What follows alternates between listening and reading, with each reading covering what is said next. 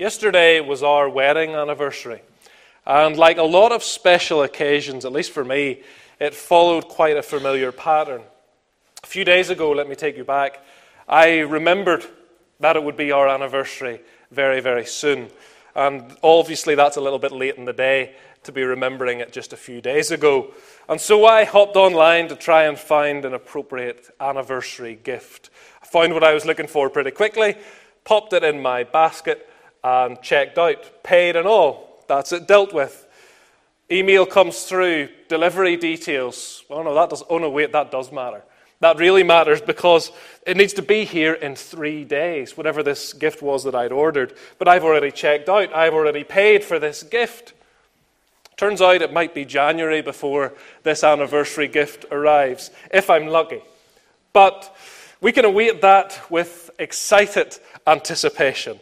That's a situation which I found myself in many times before. This isn't the first time that has happened. Relying on things arriving just in time before a birthday, before a special event. And you might know that feeling too, where you're sitting on the edge of the sofa on high alert by the window, jumping up out of your chair every time a delivery pan, van drives past the front of the house. And of course, with Royal Mail strikes and all the rest of that going on at the minute, I think we all have to get a little bit better at waiting. And we're going to be much more familiar with waiting with this nervous anticipation. In this passage, Luke chapter 2, we read about two others who have been waiting. Not nervously, but still with that sense of anticipation. Luke chapter 2 and verse 25 tells us about one of those people. It says in verse 25 Behold, there was a man in Jerusalem whose name was Simeon, and the same man was just and devout, waiting for the consolation of Israel, and the Holy Ghost was upon him. Both Simeon, who's described there in verse 25, and Anna, who's then described later on in the passage, they've both been waiting for a special arrival. This is an arrival which would do much more than just give them a sense of relief or some kind of short lived excitement. In fact, we can see in both of these characters, Simeon and Anna, a few different responses to the arrival of Jesus Christ. They've both been waiting for a long time but we're concerned this morning with their response once the waiting is over. How they responded to the arrival of Jesus Christ. That's what we want to think about. And the point of looking at that today is to try and encourage all of us to respond in a similar way as we now approach that time of year where we are all going to be confronted with the arrival of Jesus Christ into this world. And so I hope this morning that this will become not just how they responded to the arrival of Jesus Christ, but how we respond to the arrival of Jesus Christ.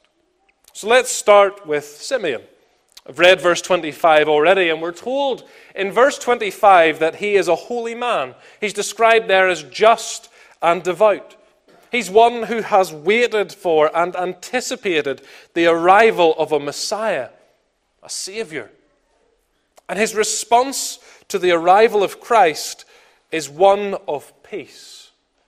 Simeon's peace is what we're going to see first of all. On the day when Mary, Joseph, and the child arrive at the temple, we see that the Holy Spirit gives him great wisdom, it gives Simeon an unusual level of insight. It was revealed to him, first of all, by the Holy Spirit, that he would not die until the arrival of the Messiah had taken place and he'd seen him with his own eyes. That was the first thing the Holy Spirit revealed to him. Somehow, then, next of all, it was then revealed to him who that child was whenever Mary and Joseph brought him into the temple. That was something he wouldn't know just by human instinct. It was revealed to him.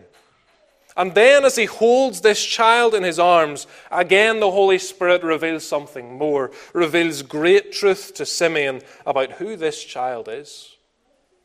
The depth of truth, the depth of understanding demonstrated by Simeon can only be a result of God's revelation. It's something worth taking notice of. I say that because if you think, take your mind a little forward from the events described here in Luke 2.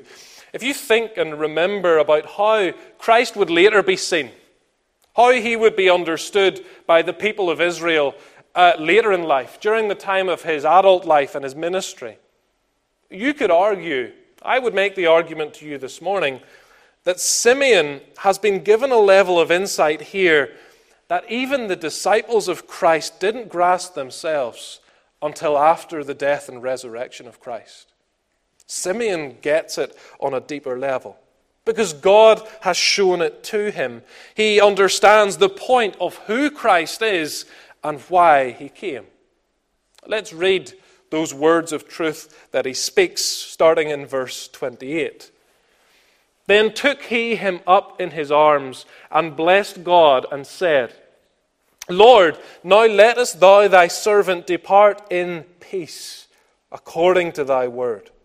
For mine eyes have seen thy salvation, which thou hast prepared before the face of all people, a light to lighten the Gentiles and the glory of thy people Israel. You see, Simeon, in contrast to many of the Jewish people who came after him, he does not see Jesus merely as an earthly king of the nation of Israel. He does not see him as a warrior or as a leader. Simeon sees that he is the Savior, not just of Israel, but of the whole world. He speaks of Israel, he also speaks of the Gentiles. Jesus Christ is salvation and light and glory. His kingdom is spiritual and eternal. And Simeon, to some degree here, has been shown all of that. And all of this while he looks into the eyes of that baby in his arms. Just think about that for a moment. I know you know that already. I know you've been told this many times before, but we can always think about it again and be struck by the wonder of it all. Think about what that was like to hold a small, vulnerable, helpless little baby. Look into its eyes and realize you are holding God in flesh. You know that already. I know that too, but we, let me tell you, we will never get to the bottom of that. The more we think about it, the more it ought to fill us with wonder. What was it like to hold and see and hear the Creator of this world in human form? It brings about a response in Simeon. Yes, as I mentioned already, he reveals great truth in these very profound words. But as I said already, we're interested in what impact it had on him. What was the response of Simeon to all of this? And we see Simeon's peace. He's brought an untold level of comfort by the fact that he has seen the arrival of Jesus Christ. It's the one thing that brings peace to Simeon. Because he knows, he mentions it in his own words, he knows very soon he is going to pass away. He's going to face what is a trying time in life. Something which you and I would agree is absolutely a trial, a time of our own death. And bear in mind, put yourself into the context here. Simeon's an old man. He's been told that he will not die until after he sees the Messiah. And it's hard for us to imagine what that will be like, but in a way, on this day, when Simeon holds this child in his arms, he knows this is the event in his life which marks a turning point. This event marks, if you like, the beginning of the end. Now is the time for his death. From a human perspective, this is a little like for Simeon receiving a terminal diagnosis. Simeon now knows that his own life will shortly come to an end. But Simeon's approaching that part of his life in peace. He can face this challenge as one who is comforted. It's because he's had an encounter with Jesus Christ. It's because he's one who has personally received that salvation that he spoke about in the passage. He's been transformed by that light. So he can say, I'm ready to depart. He's peace. So facing death for this man is not a horror. not just death, but any other trial he might suffer, it's not hopeless despair, because although Simeon is an old man and Christ is this newborn baby in his arms, it's not really that Simeon is holding Jesus. Really, it's the other way around. This is the wonder of the incarnation. It's the situation that Simeon is. Simeon is in. He knows that the baby he is now holding at the very same moment is the one who's holding him as he lives out his final days on this earth. Christ will hold him as he crosses from life to death. The Savior holds him whatever life brings and will keep holding him through all eternity. That's what brings Simeon peace. Do you share that sense of peace this Christmas season? First and foremost, you can only have it if you've had a personal encounter with Jesus Christ. Not the physical kind, which Simeon here is having, but personally, you can have an encounter with Christ through His Word. Through this book, the Holy Spirit gives us the opportunity to see and hear the Son of God, as if we were looking right into His face like Simeon. Through this book, the Lord can shine that light into your heart. Through these words, you can find the salvation that Simeon's referring to. Nothing else will give you this kind of comfort that Simeon has. Simeon's peace. We'll turn our attention now to Anna. At the end of the passage that we read, we see her response to Jesus Christ as she also sees him in the temple that day, right down to verse 38. Verse 38 And she, coming in that instant, gave thanks likewise unto the Lord. Anna is filled with thankfulness when she sees Christ. Anna's thankfulness. And in the face of it, that doesn't really make a whole lot of sense. She sees this newborn child, and immediately she's filled with thanks to the Lord.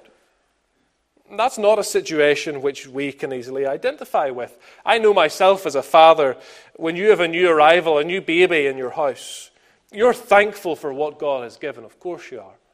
Your wider family, they are also thankful to God for this blessing. Even your closest circle of friends, they will share in that. They will be thankful for this new child.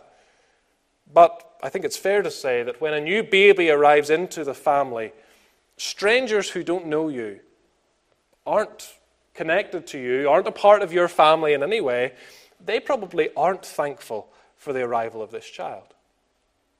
It's maybe a little harsh, and I'd suggest that you never say this to a new or very protective mother, but strangers don't really care about your new baby. It's true. At least not enough to be filled as Anna is here with this thankfulness at the arrival of this child into the world. But that is how Anna responds. She's made aware of the arrival of this child, and in that instant, it tells us, she gave thanks to God. She's brimming with thankfulness at the arrival of this child, who to her, at least humanly speaking, is a stranger.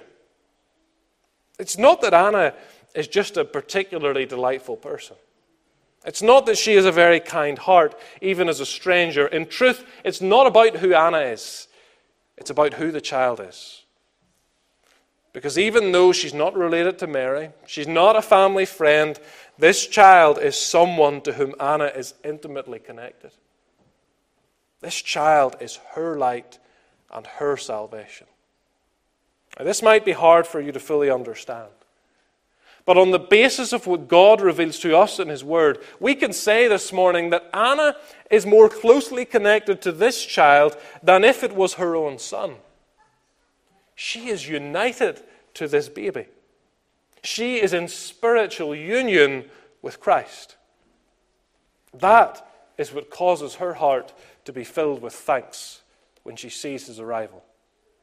Her response of thanksgiving for this child is based on the truth about who he is and what he is going to do. And in all of that, he will be united to her. He does it for her. I want you to look with me at Romans chapter 6. Romans chapter 6, which is a passage dealing with this thought of being united to Christ. We'll read a few verses starting at verse 3. Romans 6, verse 3.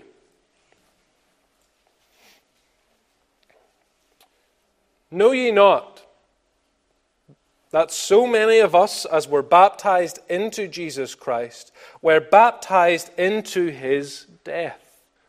Therefore, we are buried with him by baptism into death, that like as Christ was raised up from the dead by the glory of the Father, even so we also should walk in newness of life. For if we have been planted together in the likeness of his death, we shall be also in the likeness of his resurrection.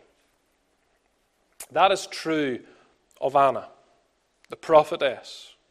Anna would have a part in the death of Christ.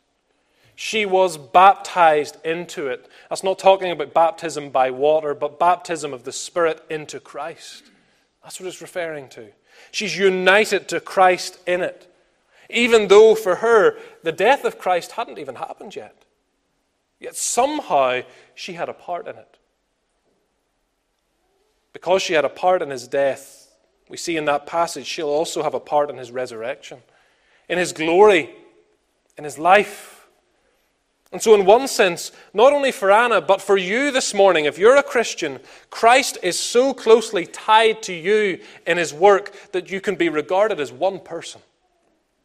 You are united to him. So, when Anna looks at this child, and of course, not knowing all of the details of what was going to happen during the course of his life, the circumstances of his death and his resurrection, she didn't know the detail. But she could simply say, My life is in His hands. I am tied to Him. He will be my salvation.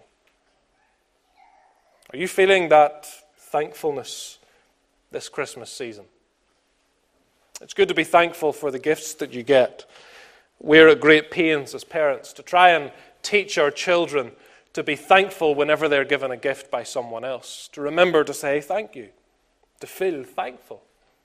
More than being thankful for the material things that inevitably we will get.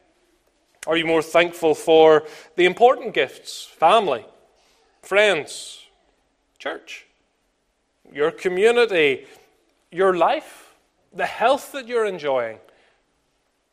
Those are all good things. But more even than that, and you might think, well, there's nothing more than that. There's nothing more important than life and health and friends and family. It's easy to think that way. Sometimes we can very quickly fall into the trap of thinking that's what it's all about. There's nothing more important than friends and family at Christmas time. Let me tell you, there absolutely is. The apostle Paul wrote in 2 Corinthians 9:15, "Thanks be unto God for his unspeakable gift." His gift, not gifts. Yes, He has given many gifts to us in this life, but the unspeakable gift, that's the focus of Anna's attention when she's in the temple on this day. Thankfulness for the light bringing, life giving Lord and Savior. Let me ask you are you united to Him? As Anna clearly was. That's what made her so thankful. He wasn't a stranger to her at all. They were intimately united.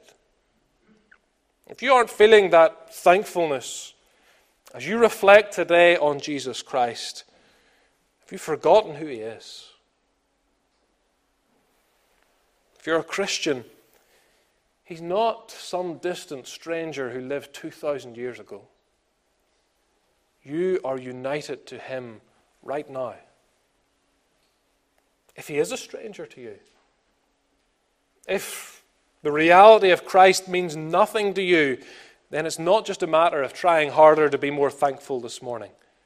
It's a matter of coming to Him for salvation. You need to be joined to Him by faith. May He give that light that's spoken about in this passage. May He give you that light to show you today who He is and what He has done. This is Anna's thankfulness But if we stay with Anna, we have something else to see about her back in Luke chapter 2 and verse 38. We've seen her thankfulness, but not only her thankfulness, we see also her witness. Anna's witness. The second part of verse 38 goes on to say that she spake of him to all them that looked for redemption in Jerusalem. I have someone in my wider family. You might have someone like this as well. Someone who a few years ago got an Actifry. This was apparently a life changing experience for this individual. Every time we see each other, it was the same thing that kept coming up in conversation how versatile it is, how healthy it is, all the different benefits of it, how convenient it is. You could almost sense the sense of excitement in his voice as he listed out again all the wonderful benefits of an Actifry. Eventually, it came to the point where I had to ask him, Are you receiving commission from Russell Hobbs for your constant testimonials about this act Actifry? Now, however hilarious we found all of that, the truth is that we all knew that he really believed in the product. He was thankful for how it had clearly changed his own life, and also he was absolutely convinced that this could improve the lives of other people as well. And the proof of all that was that he never stopped talking about Actifry machines, trying to convince other people to get one as well. And I think you might be able to see the point I'm trying to make. Anna was thankful for Jesus Christ. We've seen that already. But her thanks wasn't empty gratitude. It was more than words. She proved that she was thankful by what she did. She started to tell others about Jesus Christ. And she wasn't on commission. She believed on him. She knew that he had changed her life and her eternal destiny, and she was convinced that he would change other people's lives too. Convinced. Rather than being paid to talk to others about the Lord, I suspect that she was rather the one who would have to pay the price. That's what happens. It comes with personal cost. To be a witness for Christ, it can bring its own measure of embarrassment, shame, suffering too. But Anna was genuinely thankful. And it showed because she was going to do whatever she could to let other people know. So you might say today, I'm thankful for what the Lord has done for me. Good. I hope you are. You might say today that you have a peace in your heart like Simeon did, no matter what life throws at you, because he's your light and your salvation. That's also good. But the searching truth is this it's difficult to hear. It's hard to believe that any of those words are true for you if it does not stir you to speak of Him to others. It doesn't make sense any other way. If we really believe that sin is what God says it is, if we really believe that the consequences for sin are as awful as the Bible tells us, and if we believe that Christ is the only answer to that sin and punishment, and we believe that He gives a life more abundant then it's going to show. Just like it did for Anna. She spoke to all, she told them all about Christ.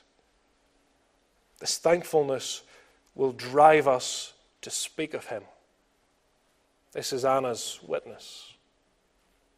This morning, we've seen three responses to the arrival of Jesus Christ. We've seen Simeon's peace. He knew he was holding the Savior, who would be the one to comfort him in life and death. We've seen Anna's thankfulness because this child was the one who she was united to in his sacrifice and in his resurrection. We've seen Anna's witness, a witness which proved that she really believed the truth about Jesus Christ. Let me ask you this morning as we close what's your response to it all? Can you identify with Simeon and Anna this morning? Are you responding in the same way to the truth which has been said in front of you today? Or are you indifferent? You're maybe not shrugging your shoulders outwardly, but inwardly, that's how you feel. This doesn't cause any kind of response within you, no more than if some stranger on the street was carrying their new baby. The follow up question you need to ask is Who is this child to me? Is he just a stranger? Or is he my Savior? That's the question. That makes all the difference. That makes for a Christmas which means much more than warm, fuzzy feelings or empty, temporary happiness. A real, living relationship with the one who is light and salvation. That's what brings peace. That's what brings thankfulness. And that's what leads to proof of it through an act of witness. May the Lord plant this word deep in our hearts this morning. Let's bow our heads in prayer.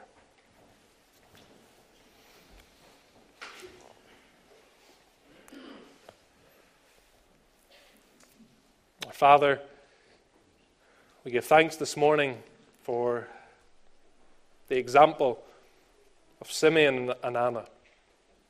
We give thanks this morning that their response speaks much more than just of how they behaved, but of what Christ had done in their hearts.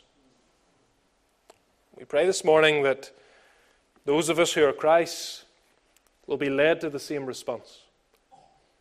Having seen the Savior, having encountered Him, bring those who need it peace today.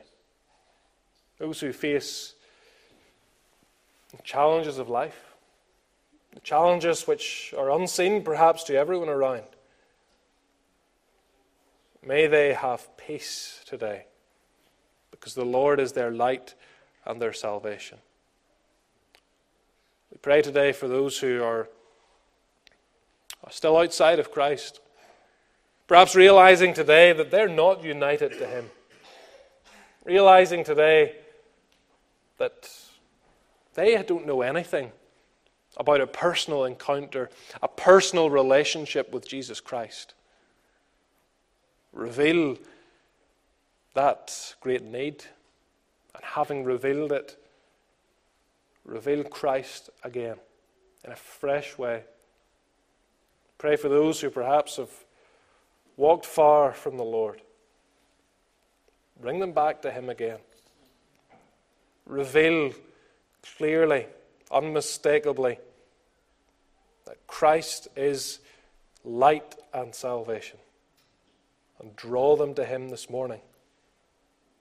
We ask all of these things for His sake and His glory. Amen.